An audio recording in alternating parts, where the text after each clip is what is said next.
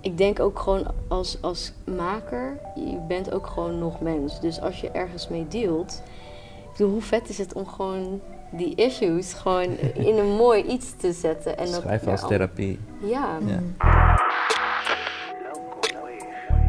Goedemorgen, goedemiddag, goedenavond. Uh, dit is We The People Radio. Mijn naam is Robert Doewij Jr. Ik ben schrijver en regisseur. Um, als jullie bekend zijn met de, deze podcast, dan weet je dat er elke keer een nieuwe host zit met nieuwe gasten, maar altijd een interessant onderwerp. En dit keer gaan we praten over um, de verschillende perspectieven waarmee verhalen verteld kunnen worden. Je kunt je soms afvragen, mag deze persoon dit verhaal vertellen? Um, dat gaan we eigenlijk een beetje ontleden met z'n drieën. En ik denk in de spirit van het onderwerp dat het misschien wel interessant is als jullie jezelf voorstellen. Zullen we beginnen met Nohela? Is goed. Ik uh, ben Nohela Gemme, um, regisseur en uh, schrijver, scenario schrijver. Um, ik uh, maak ook foto's, dus die verhalen kun je ook terugvinden soms in een fotoserie. Um, ja, als maker wie ik ben of als mens? Allebei, allebei. allebei. ja, ik denk dat dat sowieso wel door elkaar heen gaat. Maar ik denk Mm, ik denk dat ik wel een verhalenverteller ben die toch wel ehm, in een soort van kinderlijk perspectief probeert te vertellen. Niet per se de verhalen zelf, of kan ook, maar misschien ook wel gewoon qua kleuren en qua ja, toch um, ongemakkelijkheden. Gewoon dingen heel puur proberen te vertellen en te laten zien, vooral. Mm ja, ik denk dat, dat, dat ik dat gewoon heel erg leuk vind. En daar ben ik nu gewoon vooral uh, veel mee aan het experimenteren. En um, vaak wel gewoon probeer ik dicht bij mezelf te blijven. Um, wat soms ook wel moeilijk is hoor. Als je zoveel ruis hebt van hoe snel alles gaat en hoeveel er gebeurt om je heen. Uh, gewoon overvloed aan ja, verhalen, nieuws.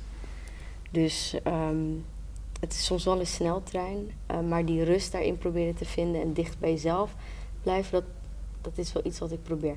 I'm trying. I mean, weet je, het is moeilijk, maar ik doe wel mijn best daarin, denk ik.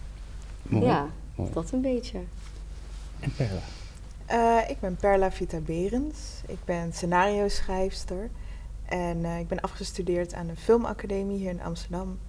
En um, wat voor verhalenverteller ben ik? Ik schrijf de laatste tijd heel veel coming of age, uh, dus over tieners. Ik denk dat ik het heel belangrijk vind om um, personages neer te zetten die heel genuanceerd zijn. Met veel detail. Dus ik hou van werelden waar heel veel detail in zit. Uh, kleurrijk. Um, maar de thema's wel altijd echt en rauw. Uh, daar ben ik heel erg naar op zoek. Um, ik denk. Ik denk dat ik heel erg. Ja, dat eigenlijk. Werelden die heel kleurrijk zijn. En ik ben heel erg op zoek naar um, wat er mist in, in, in, op het witte doek of op televisie. En dat wil ik dan invullen. Dope. Ja. Nice. Super dope. Um, ja, jij? Ja, oh ja, ik moet mezelf ook voorstellen natuurlijk. uh, ja, ik um, ben als Ehm, ja, ik ben een Surinaamse jongen uit de Bijlmer. Um, maar ik heb wel geproefd van andere delen van Amsterdam. En ik denk dat ik daardoor heel erg geïnteresseerd ben in wat er gebeurt als je tussen culturen opgroeit. Hmm. Um, en dat kan op heel veel verschillende manieren zijn.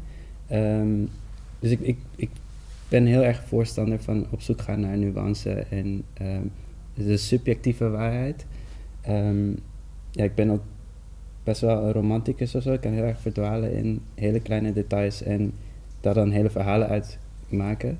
Dus ik moet vaak wel een beetje zoeken naar hoe kan ik daar toch iets toegankelijks van maken. Ehm, maar ik heb heel veel gewerkt in de reclamewereld als videograaf. En nu sinds twee, drie jaar echt focus op, kijk, ik wil, ik wil echt regisseur worden. Ik wil mijn eigen dingen schrijven, mijn eigen verhalen vertellen. Um, dat is in een nutshell wie ik ben.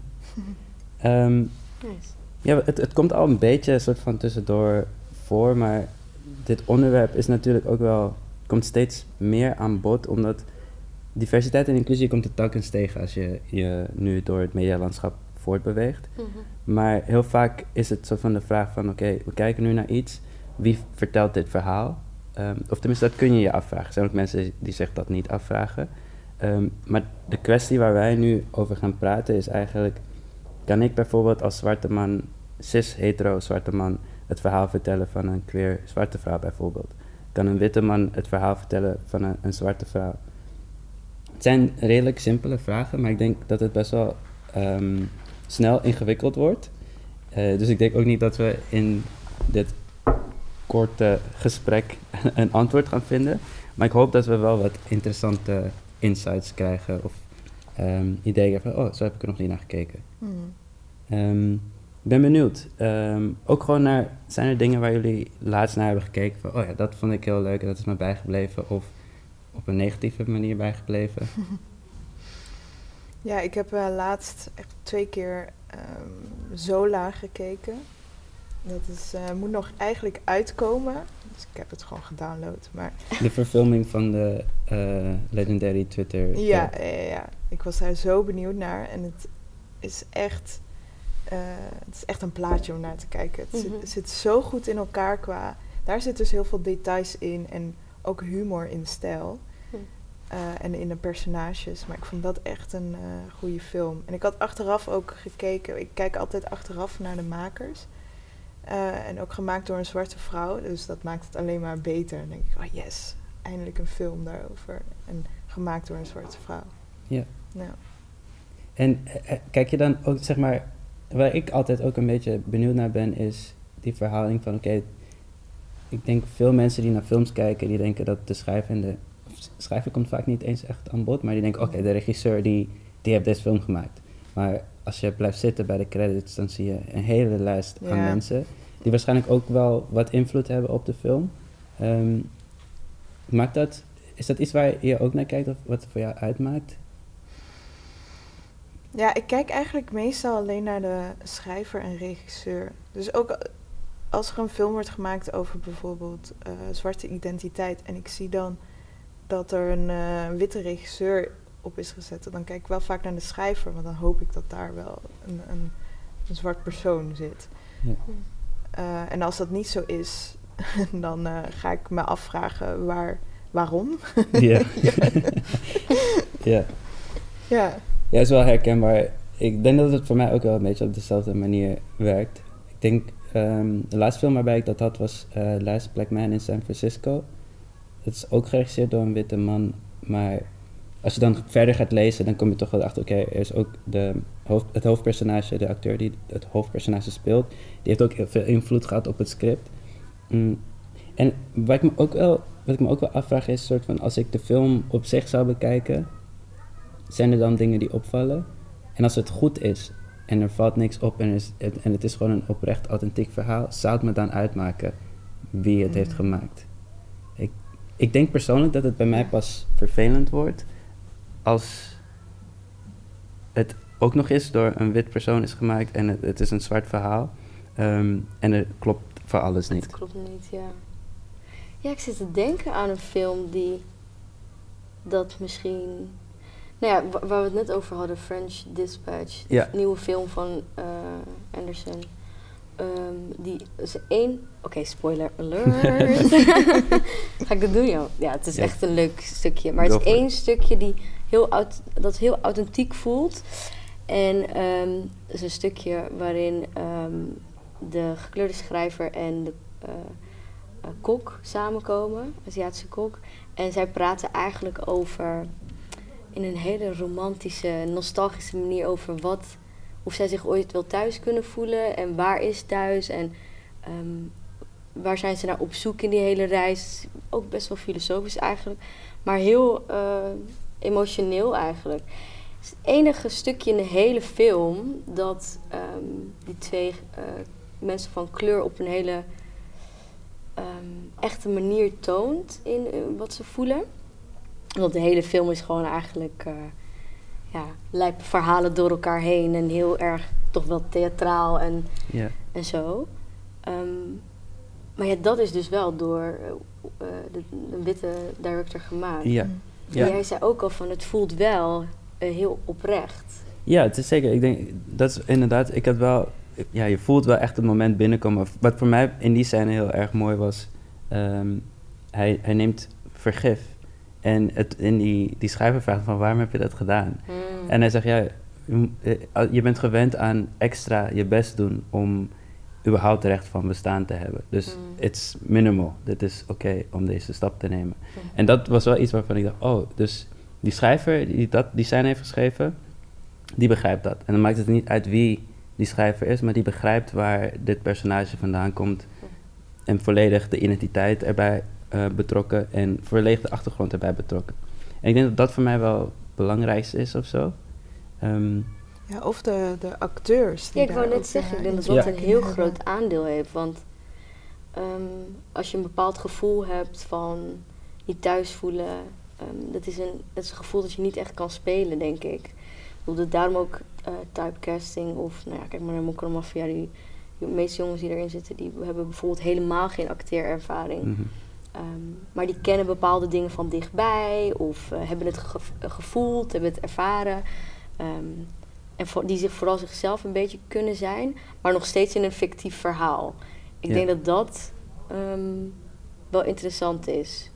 Mhm. Natuurlijk is Mokker en Mafia ook wel echt een ander soort verhaal, want er zit een heleboel lading van ste- stereotypering erin. Ja, Maar ik denk het stukje van waarom het denk ik ook op, eh, ja, ontploft is, is mensen van straat plukken die bepaalde emoties hebben ja, en dat op het grote doek kunnen eh, polijsten en Mhm. kunnen laten zien. ja, En dat is wel interessant, want dat is ehm, niet per se zeg maar, de job van, wel van non-acteurs, maar de job van een acteur is je helemaal in een, in een rol In een gaan, ander, ja. ja, in een andere, andere soort rol te gaan zitten. Ja. Ehm, want dat hoor ik dus nu ook wel eens van acteurs, dat ze zeggen van ja, ik wil eigenlijk helemaal niet mezelf spelen. Of ook iemand te moeten spelen. Stel, je bent een acteur van kleur, dat je continu een soort token bent of zo. Of je bent Ja. iemand die moet gaan uitleggen hoe het zit. Eh, lijkt me ook heel vervelend. Ja, is ook een Ja. bepaalde verantwoordelijkheid die dan bij jou gelegd wordt. Van Ja. oké, als jij het dan... Misschien is jouw ervaring gewoon heel anders dan, Ja, het is, eh, dan andere mensen met jouwzelfde identiteit. Maar doordat jij dan die plek krijgt, kan het lijken alsof jij dan zegt, wel iedereen is zo. En dat is wel een extra bagage bovenop alle andere bagage die je dan al meedraagt. ja. ja, ik denk dat is wel goed wat jij zegt, want zo zie ik het ook. En ik denk dat eigenlijk de volgende ontwikkeling die dan zou, dat zou echt tof zijn als dat zou gebeuren, is dat mensen met gewoon rauwe emoties eh, verder kunnen gaan en andere characters kunnen gaan delven. Mhm. en verdiepen Ja. daarin. Want er zit wel iets in dat, dat rauwe. Niet dat ehm, academische of die toneelschool of Mhm. die acteer. Ik denk dat daar ook een soort van... dat daar een aparte niche in zit van... ehm, ja, bepaalde... eh, Wat minder gespeeld. Ja, Ja. ja, Misschien. zeker. Ja, ik denk dat het wel. Dan heb je het natuurlijk over. Als acteur is het. Je bent een soort van de spiegel voor ook de, de, de audience. Om bepaalde emoties te, eh, af te beelden. Mhm. En natuurlijk iemand die dat op een authentieke manier kan voelen. Dat zou altijd harder binnenkomen dan als het heel erg. Als je doorhebt dat Ja. het een spel is. ja. Mhm. Maar dat is natuurlijk misschien dan een kwestie van is het een goede acteur of een minder goede acteur. Heeft de authenticiteit daar dan mee te maken? ja. Ja, goede vraag. Maar dat is ook als maker een beetje de vraag. Eh, ik Mm. weet nog dat ik heel graag wilde schrijven om me juist te verdiepen in andere soort werelden. Hm. Eh, ook een beetje een soort escapisme, want daardoor, daarom kijk, kijk ik ook andere films. En dan nu ehm, merk ik wel dat de, de betere verhalen zijn of verhalen dat je, waarin je echt lang kan researchen, maar of die gewoon jouw verhaal zijn, die authentiek zijn Ja. waar je lekker specifiek ehm, kan zijn, wat genuanceerd is, omdat jij het kent. Ehm, maar ik dacht laatst, dacht ik van, shit, maar ik wil ook gewoon andermans verhalen kunnen vertellen, Ja. want dat is ook leuk. Ja. andere, gewoon, andere soort verhalen. En niet de hele tijd mijn eigen verhaal. Ja. Maar durf je dat dan alleen aan? Of zou je dan altijd eh, iemand in kwestie, ja, meenemen in dat proces die het misschien van dichtbij kent? Ja, ik denk het. Ik denk. ehm, Aramis die zei dat dus eh, laatst. Aramis Garcia Gonzalez. Die zei eh, laatst, eh, want ik doe met hem een webserie over Aruba. En hij zei eh, in het pitchdocument: eh, Nothing about us without us. Ik Mm. vond het eigenlijk wel heel mooi. Eh, dus ik neem het een beetje over: Nothing about them without them. Mm. Als ik een film over een andere cultuur maak, dan eh, neem je die mensen ook mee en je geeft ze ook iets terug. Je biedt ze werk aan, geld aan, eh, voor, voor ook hun stem. ja. Maar het is misschien ook wel een soort van de mythe van film. ehm, het, is soort van, het, is, het is kunst, maar het is ook entertainment, waardoor het, het is echt gewoon een business. Dus je kunt er ook, er is natuurlijk, gaan we hebben het heel vaak over artistieke visie als regisseurs en als schrijvers. Maar uiteindelijk maken we iets waar heel veel geld in omloop is, meestal. er zijn ook veel kleinere films die, wat, die geen geld verdienen. Ehm, maar ik denk de, de dingen die opvallen zijn meestal in de films of series die gewoon wel geld maken of waarbij mensen gewoon geld verdienen. Ehm, en dan wordt het wel inderdaad een, een kwestie van exploitation bijna als je mensen in Mm. verhalen neemt zonder ze erbij te betrekken. Ehm, Mm. En dan is het denk ik wel een simpel, heb is het antwoord iets simpeler denk ik.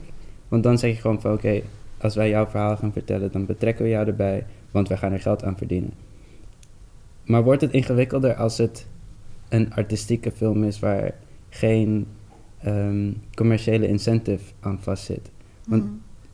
Ik geloof ook wel in van oké, als ik een als ik een goede film wil maken, dan moet ik research doen. En dat betekent dus dat ik niet alleen eraan werk, want ik haal invloeden van buitenaf. Ehm, maar zou het ook moeten kunnen dat je als maker zegt van nee, ik wil gewoon iets vertellen over een community waar ik helemaal niet uitkom en ik hoef ze ook niet te betrekken, maar ik wil gewoon mijn blik op hun community Mm. laten zien. Of zijn we daar nog niet? Ja, maar dan heb je het ook over perspectief. Ja. Dan kies je wel een bepaald perspectief in die film die dan meer iets zegt over jou. En waarom kies je dan dat perspectief? De waarom. is Ja, de heel waarom is Ja. heel belangrijk Ja. daarbij. Ja. Ja.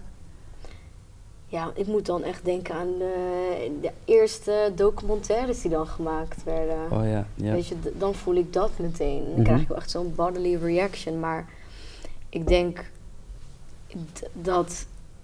Ik denk niet dat de vraag moet zijn of mag je dat doen. Eh, want ik denk dat het heel mooi is om terug te kunnen zien van... Oh, dus zo kijk je naar ons. Ja. En dat je daar weer ook een, een, een film als reactie of. Een, een column of iets. Dus dat is gewoon hoe het gaat. En dat is gewoon het mooie aan kunst, I guess. Maar de, de waarom is denk ik een hele belangrijke. Wat, wat is de intentie? ja, waarom zou je dat op die manier willen doen? En vaak ook heb je toch een persoonlijke connectie ermee. Ja, Maakt niet uit wie je bent. Ja, waar je moet wel, komt. toch? Ja. Maar ik merk heel vaak ehm, van inderdaad, je mag, je mag gewoon andermans verhalen vertellen. En het is belangrijk om na te denken waarom en wat is de context en dat soort dingen. Ehm, maar ik zie soms ook wel dingen waarbij dat dan niet wordt gedaan. Ja. En dan ga ik denken van. Want als ik dan nu weer ga hoor van oké, er wordt een film gemaakt over bijvoorbeeld zwarte identiteit door een witte maker en een witte schrijver. En dan ga ik wel een beetje zuchten. mhm. Eh, want dan denk ik van oké, maar waarom? En als ik dat dus dan niet zie, eh, vind ik dat ook een beetje lui. Maar misschien ook, ik heb hetzelfde. ehm, ik, ik vind het gewoon geweldig om nu heel veel verhalen te vertellen vanuit vrouwelijk eh, perspectief, maar nog steeds voor een breed publiek. Dus er is altijd iets waar je mee kunt identificeren. Maar die vrouwelijke stem vind ik gewoon heel belangrijk, want dat is gewoon nog steeds ja, big issue denk ik wel. Vooral vrouwen van kleur denk ik dan. Ja. En ehm, dus mijn reactie is ook daar vaak op van als ik dan hoor dat een man iets gaat, een heel intiem of persoonlijke kwestie gaat vertellen ehm, voor de vrouw, dan krijg ik ook al meteen zo'n reactie van waarom? Maar ik denk dat de reden daarvan vooral is omdat ik gewoon zie hoeveel vrouwen van kleur eh, ontzettend hard hun best doen in deze filmwereld. eh, maar nog niet die plek krijgen om eh, die verhalen te maken. Of het nou gaat over vrouwen van kleur of weet ik veel over de zon, wat jij net zei. Ja. De zon die in de fik staat. Ehm, ja, dat, ik denk dat dat het is. Als er gewoon meer ehm, verschillende ruimtes waren waarin iedereen kon bewegen. Ja, dan is, het, dan is het helemaal niet een gemis of zo. En nu voelt het als, maar die plek, die kon, ik ken een schrijver die ook daarmee bezig is. Maar Ja. jij gaat dat al doen en je hebt al tien eh, films of series op je naam staan. En, Ja. ehm, en nu, weet je wel? ja, ik merk bij mezelf diezelfde allergie. En dan vind ik het soms vervelend, omdat ik dan niet meer naar de inhoud kan kijken zonder die bril. Ja, echt hè? Ehm, Hmm. Maar het is ook wel een soort van, ja, wij zijn natuurlijk ook makers. En ja, zoals je het hebt, zegt die zon die in, in de fik staat. eh, het is geen echte film die ik wil maken of zo, maar het, het is toch wel dat je soms als maker van kleur ehm, toch wel denkt van ja, ik zou ook gewoon iets willen maken wat helemaal niet gaat over de trauma's van gemarginaliseerde Absoluut. groepen. Of ik wil ook gewoon iets maken wat superleuk is en ehm, zonder ook weer de, de flip side of the coin te, te hoeven laten Ja. zien. Het is eigenlijk een beetje wat je, ook, wat je ook zegt over die acteurs die ook zeggen, ja, ik wil niet altijd me- mezelf hoeven spelen. Ja. En voelen jullie die ruimte om dat te kunnen doen? Is een goede vraag. Ja, bij mij is het wel een beetje. Ik heb wel nu dat ik in ieder geval aan één serie werk waarvan ik weet. ehm, daar zit wel een beetje traumatische traumaverwerking in. Tussendoor. Tussen de comedy en zo door. Ehm, maar omdat ik ook gewoon weet van ik wil gelaagdheid daarin creëren. Ehm, nou, misschien is Get Out niet een goed voorbeeld, want ik vond die wel heel zwaar. maar het was toch eigenlijk best wel dat ik, het was een heel eh, absurdistisch verhaal, maar nog steeds tackelt het iets heel maatschappelijk Ja. en gewoon wat echt is, real eh, racisme. Maar iedereen keek er wel gewoon naar. Maakt, niet uit, maakt niet uit wie je bent. En dat vind ik gewoon wel heel vet. Hmm. Ehm, volgens mij maakt Jordan Peele nu niet echt meer. Hij produceert volgens mij meer nu. Ik heb tenminste niet echt iets anders Mm. gezien. Ja, hij is nu wel bezig met de derde speelfilm. Ik ben benieuwd of dat dan weer, want die tweede film, Us, was meer, eh, nou ja, over, Ja, het ging ook, ja, het, heeft, het is wat, sub- ehm, misschien nog wat, wat abstracter, ja, maar het heeft ook wel heel erg veel thema's die ook wel gaan, maar het is misschien meer gericht op Amerika en ja. ehm, Maar ook over jezelf, gewoon eh, Ja. een beetje die psychische laag erin. ja. En ik denk dat ik dat ze zelf ook heb met die eerste serie waar ik dus nu mee aan het, eh, voor aan het schrijven ben. Dat is dan wel een beetje die verwerking. En ik heb ook een fotoserie gedaan. ehm eh eh, zeg maar Nederlander, zogenaamd Nederlander. Waarin ik eigenlijk ook onderzoek ehm, van oké, ehm, ja, waar voel ik me thuis? Op welke plekken voel ik me thuis in Nederland? En, en, en welke plekken niet? Of voel ik dat ook? En ja, ben ik eigenlijk in gesprek gegaan met mensen die ik tegenkwam op straat. Het is eigenlijk een soort van dagboekachtige serie. En dan vastleggen met mijn camera. eh, en daar later naar kijken en dat verwerken. En nu voel ik ook weer, ik heb een beetje dat gedaan. En nu wil ik wel echt eh, los een beetje daarvan komen. mhm. Dus dat is dat wat ik net ook tegen jou zei. De vorige keer dat we spraken. Gewoon, ik denk ook gewoon als, als maker, je bent ook gewoon nog mens. Dus als je ergens mee dealt, ik bedoel, hoe vet is het om gewoon die issues gewoon in een mooi iets te zetten. En dat Schrijven als therapie. Ja. Ja. Dus ik vraag me af of iedereen die bijvoorbeeld ja, een persoon van kleur ook eerst die, niet een drempel, maar een, eerst iets moet maken of voelt dat hij dat moet maken van oké, I need to verwerk dit, ik moet het verwerken en vanuit dat punt kan ik dieper gaan, want er Mm. is een soort van last van mijn schouders af. Ja.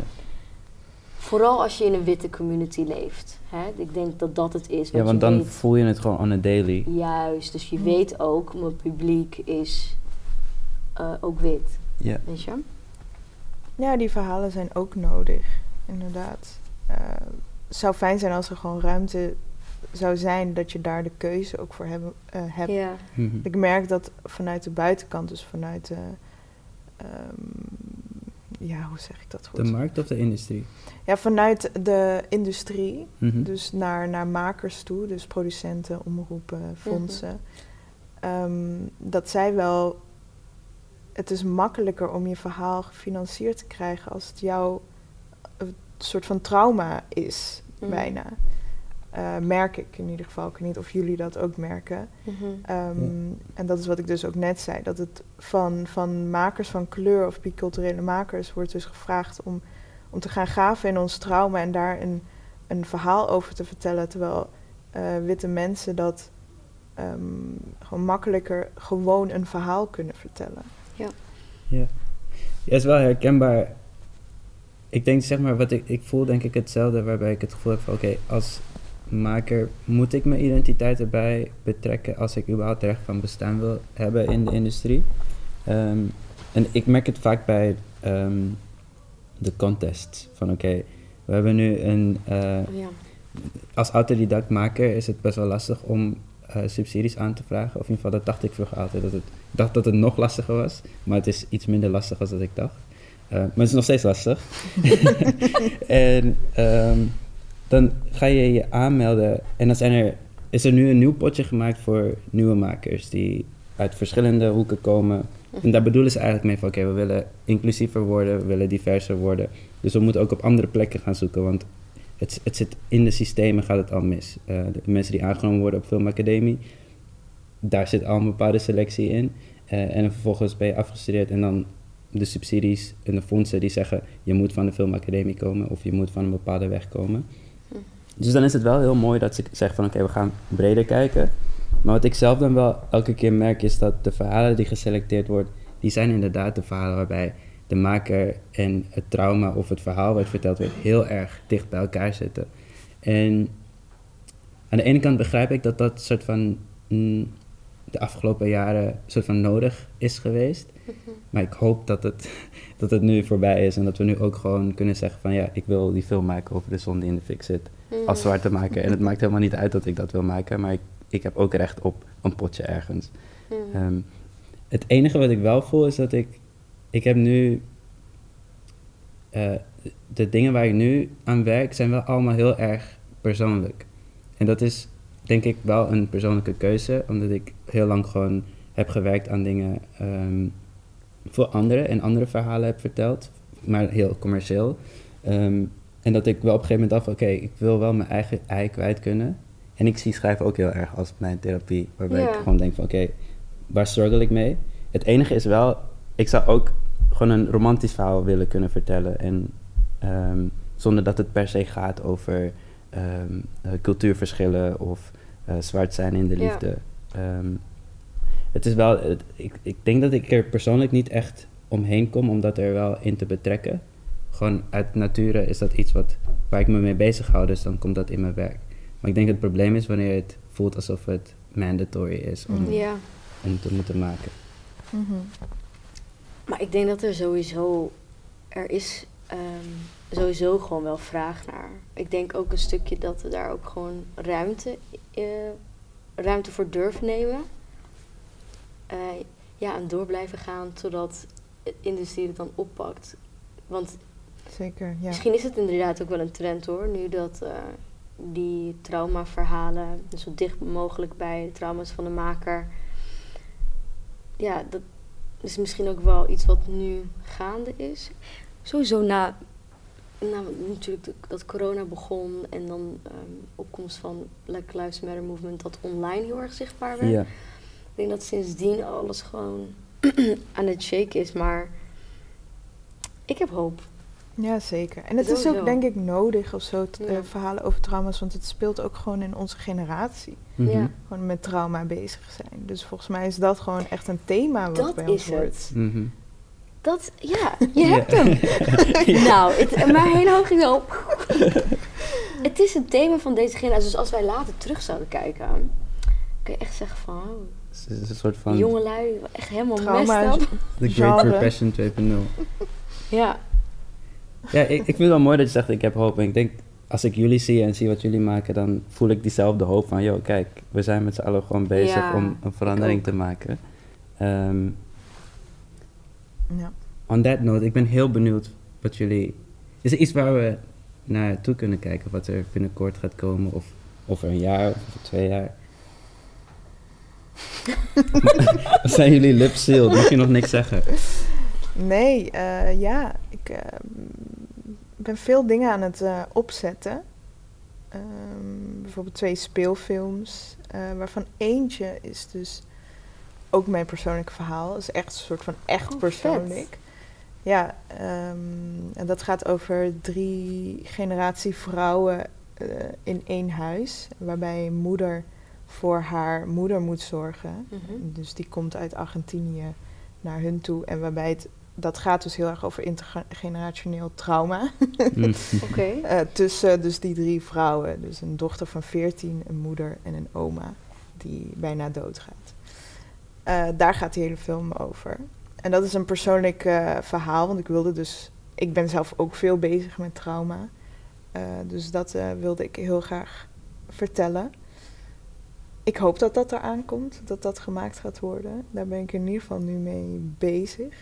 Maar ik ben met veel dingen bezig op dit moment. Ik, ehm, ik geniet ook heel erg van de dingen die ook ver van mij afstaan. Ik ben nu, dat is wat ik dus laatst realiseerde, is dat ik dacht van, shit, ik heb ook zin om echt te researchen in andermans eh, werelden. Eh, dus dat eh, was, ben ik nu ook aan het doen. Gewoon andere soort culturen. En dan zijn de, de regisseur en de medeschrijvers zijn, die komen daar wel vandaan. Eh, dus dan ben ik er heel erg. dan ben ik daar heel erg om te luisteren en gewoon goede verhalen te schrijven. Maar ik vind dat dus super interessant om daarover te horen. Toen Ja, dan ik, kun je oh ook ja, sparren. ja, Dus dat is... Ja. Maar ook- ja. Dan vergeet je ook niet dat eh, het maken van films of... Het is nog steeds een craft. Je moet nog steeds echt hard werken. Mhm. En wat dus ook researchen is. Ja. Je moet niet alleen... Het is niet genoeg om alleen in de camera te zeggen dat het gaat over een trauma. Het, het moet wel echt veel meer... Echt een film worden. ja, Ja. zeker. Ja. Ja. Het is ook hard werken. ja. hoe dan ook, hoe dan ook. Ja. Nou, Hela. Heb Ja. jij nog iets waar we naar uit kunnen kijken? Ja, ik ben ook eigenlijk best wel veel aan het schrijven nu. Ehm, dus die serie, dat is eigenlijk een soort van ehm, vervolg is op eh, die fotoserie die ik had gemaakt. Zijn een Nederlander? Die komt binnenkort ook uit. Eh, volgens mij het Foam Café, als ik het goed heb. Dus tussen Foam en Fuse, die hebben de foto's geselecteerd. Ehm, er zitten heel veel leuke makers tussen, dus eh, ga dat checken. Ehm, maar ja, dus dat is eigenlijk voor mij al een soort van vooronderzoek geweest. En daaruit komt dus nu eh, hopelijk een serie ehm, over een jong Marokkaans meisje die woont. eh, ik wil niet te veel vertellen, maar ehm, die heeft een groot gevoel voor justice. En ehm, is altijd buiten te vinden. Dus ik denk dat je dan wel een beetje een beeld hebt van wat ze aan het doen is. Houdt eigenlijk alles een beetje in de gaten en komt in hele ja, in situaties terecht waarin ze gewoon meer leert eh, van haar buurt. Dat dus. ehm, ja, en een korte film, een liefdesverhaal. Dus dat is eigenlijk los van trauma, hoop ik Ja, dat ik dat ja. kan bereiken. maar gewoon een, eh, een love story. Ja, super nice. Ik, ben, ik, ik hou echt van romcoms. En dat komt door mijn zus. Vroeger altijd gewoon zoveel romcoms gekeken. En er is nu een show op, ehm, volgens mij Videoland staat die, eh, Love Live. En tweede seizoen, heb je het gekeken? I love it, maar het kan echt veel, veel beter, maar Ja. Maar dat... Maar meestal als ik dat soort verhalen kijk, dan denk ik niet eens aan filmtechniek en zo. Het, is gewoon, het verhaal is gewoon, Ja. is gewoon leuk en feels. En in, in die heb ik ook wel, wat ik interessant vond, is... Het is gewoon een verhaal van een zwarte man die ehm, verschillende relaties aangaat. Dus in het seizoen zie je heel veel verschillende jaren. Mhm. Ehm, maar het, het, het, je ziet af en toe ook wel een soort van de black trauma. Maar ook wel heel Absoluut. mooi de black love. En hoe het gewoon überhaupt is om lief te hebben. Ja. En het is gewoon super breed. Het is heel universeel. Ja, ik vind dat echt een, een leuk voorbeeld van Ja, ook gewoon dat soort verhalen kunnen vertellen. ja ik heb die ook net ge- gecheckt. Ja. Ja. Ja. En ik denk, wat ik gewoon leuk vind, is om het, eh, die, die, die ongemakkelijke stukjes daarin. hè, Ja. Weet je, dat love ook echt messy is. Ja. Ongemakkelijk. En ook die character waar hij verliefd op is geworden. Zo problematic. Maar dat is wel... Is waar je- real. Is, is echt, het is gewoon ook een echt karakter. Dus Ja. dat is heel leuk. Het is wel een mooi voorbeeld eigenlijk ervan. Ja. Nou, ik, ik denk dat we veel hebben om naar uit te kijken. En we, hebben, we hopen met jullie mee. ik in ieder geval. Ehm, bedankt dat jullie met mij eh, in gesprek wilden. We zijn al Ehm, klaar.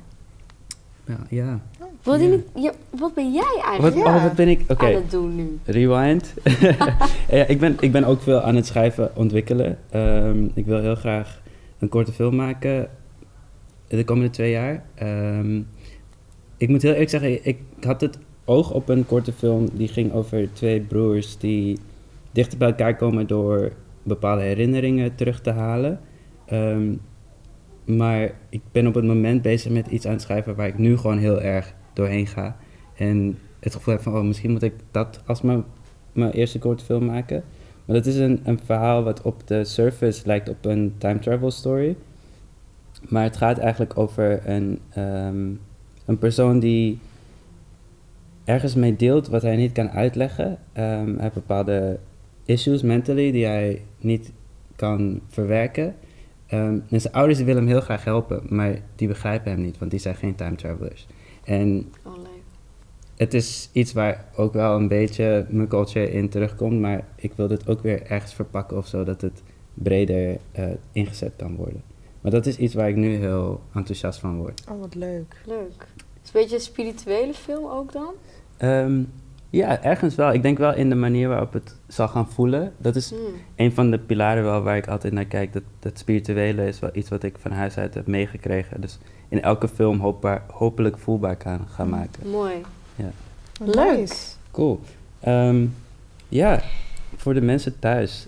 Als jullie eh, online nog via de DM eh We The People Amsterdam op Instagram ehm, willen laten weten wat jullie ervan vonden, dan mag dat. Heel graag zelfs. Ehm, heb je ideeën voor nieuwe onderwerpen of hosts? Laat het ook vooral weten. Ehm, ik vond het in ieder geval heel erg leuk om met jullie te praten. Mhm. Ehm, ik hoop dat jullie er thuis ook wat aan hebben gehad. Thank you. Doei.